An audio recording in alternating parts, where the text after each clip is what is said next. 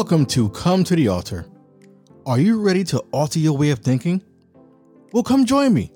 I'm your host, Dr. Marquise McGraw, your spiritual coach.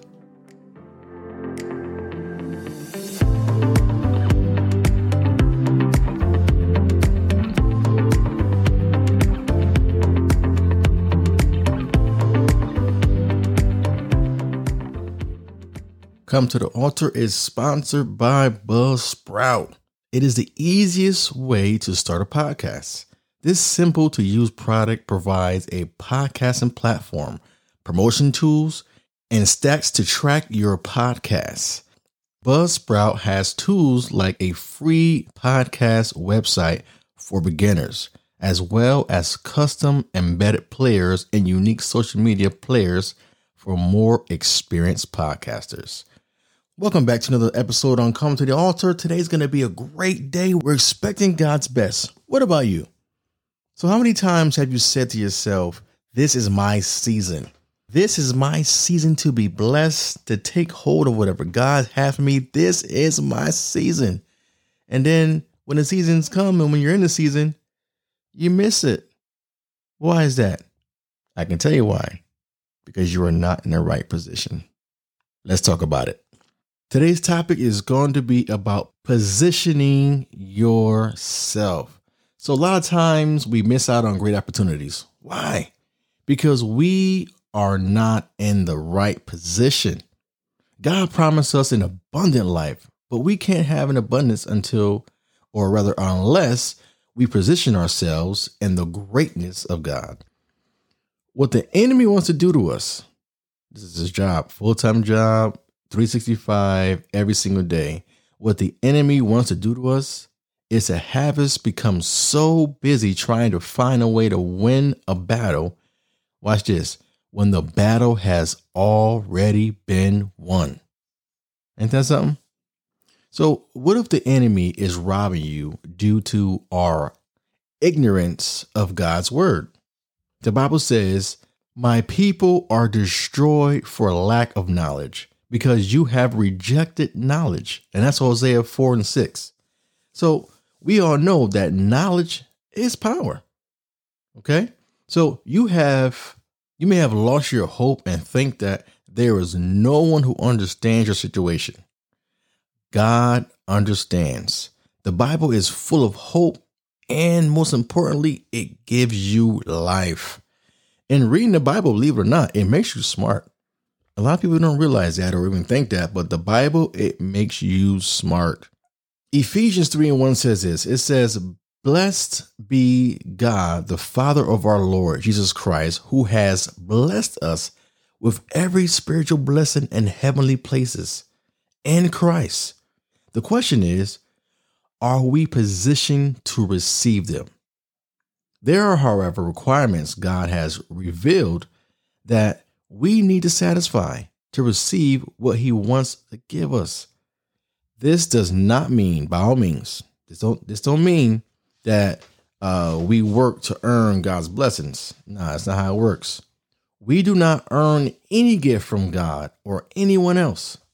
A gift is freely given, okay? It's free and is motivated by love with a desire to provide a benefit to the recipient without expectations.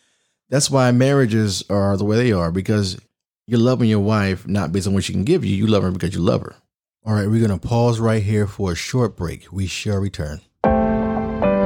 Do you know a student between the ages of 11 through 14? This summer, come join me at Youth Entrepreneurs. Youth Entrepreneurs prepares Generation Genius to become the next social entrepreneurs. Youth Entrepreneurs is a free program for New Haven residents only. There is a program fee for non New Haven residents. For more information, call 203 392 1710 or sign up today at youthentrepreneursct.com. That's youthentrepreneursct.com.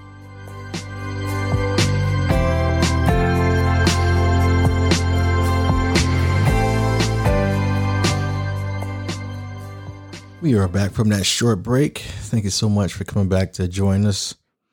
So let's continue on. So we position ourselves to be blessed by God by obeying what God requires of us. Okay? We have to do our part as well. God has already given us everything we need to be successful in life. Everything we need, all the tools. He gave us the Bible. He, allowed us to pray. He gave us the Holy Spirit. He gave us everything we need in order to be successful in life. One of my favorite uh, chapters is Deuteronomy, the 20th chapter, verse 1 through 8. And I'll read it all to you because I like it. Okay. Start with verse 1. It says, If you fully obey the Lord your God and carefully follow all his commandments I give you today, the Lord your God will set you high above all the nations on the earth. All these blessings will come on you and accompany you if you obey the Lord your God. You will be blessed in the city and blessed in the country. The fruit of your womb will be blessed, and the crops of your land and the young of your livestock, the calves of your herds and the lambs of your flocks. Your baskets and your kneading trough will be blessed. You will be blessed when you come in and blessed when you go out. The Lord will grant that the enemies who rise up against you will be defeated before you. They will come at you from one direction, but flee from you in seven. The Lord will send a blessing on your barns and on everything you put your hand to do. You heard that? I'll say it again. The Lord will send a blessing on your barns and on everything you put your hand to. The Lord God will bless you in the land he is giving you whatever you have a vision of, whatever you want to do in life, whatever you want to be success, whatever you want to be successful in, he says, if you obey me, he says, the Lord will send a blessing on your barns and everything you put your hand to. That's something. So let's cut away these, these weights and unbelief in your life. These things that are pulling you down, these things that are getting you off track. Hebrews 12, 1 and 2 says this. It says, Wherefore, seeing we also are compassed about with so great a cloud of witness. Let us lay aside every weight and the sin which doeth so easily beset us, and let us run with patience the race that is set before us, looking unto Jesus, the author and finisher of our faith, who for the joy that was set before him endured the cross, despising the shame, and is set down at the right hand of the throne of God. So quit pondering about your past. In other words, stop dwelling on your past failures and those things that just don't seem to go right for you. God is getting ready to do something new in your life. There's a new way of looking at life, new doors, new avenues, new ideas, new territory. Get ready for the new. Get ready for the new. Some of the greatest athletes in the world has trained and conditioned their bodies to be the best at what they do. Okay? They spent countless hours practicing routines, eating healthy, uh, getting a lot of rest at night.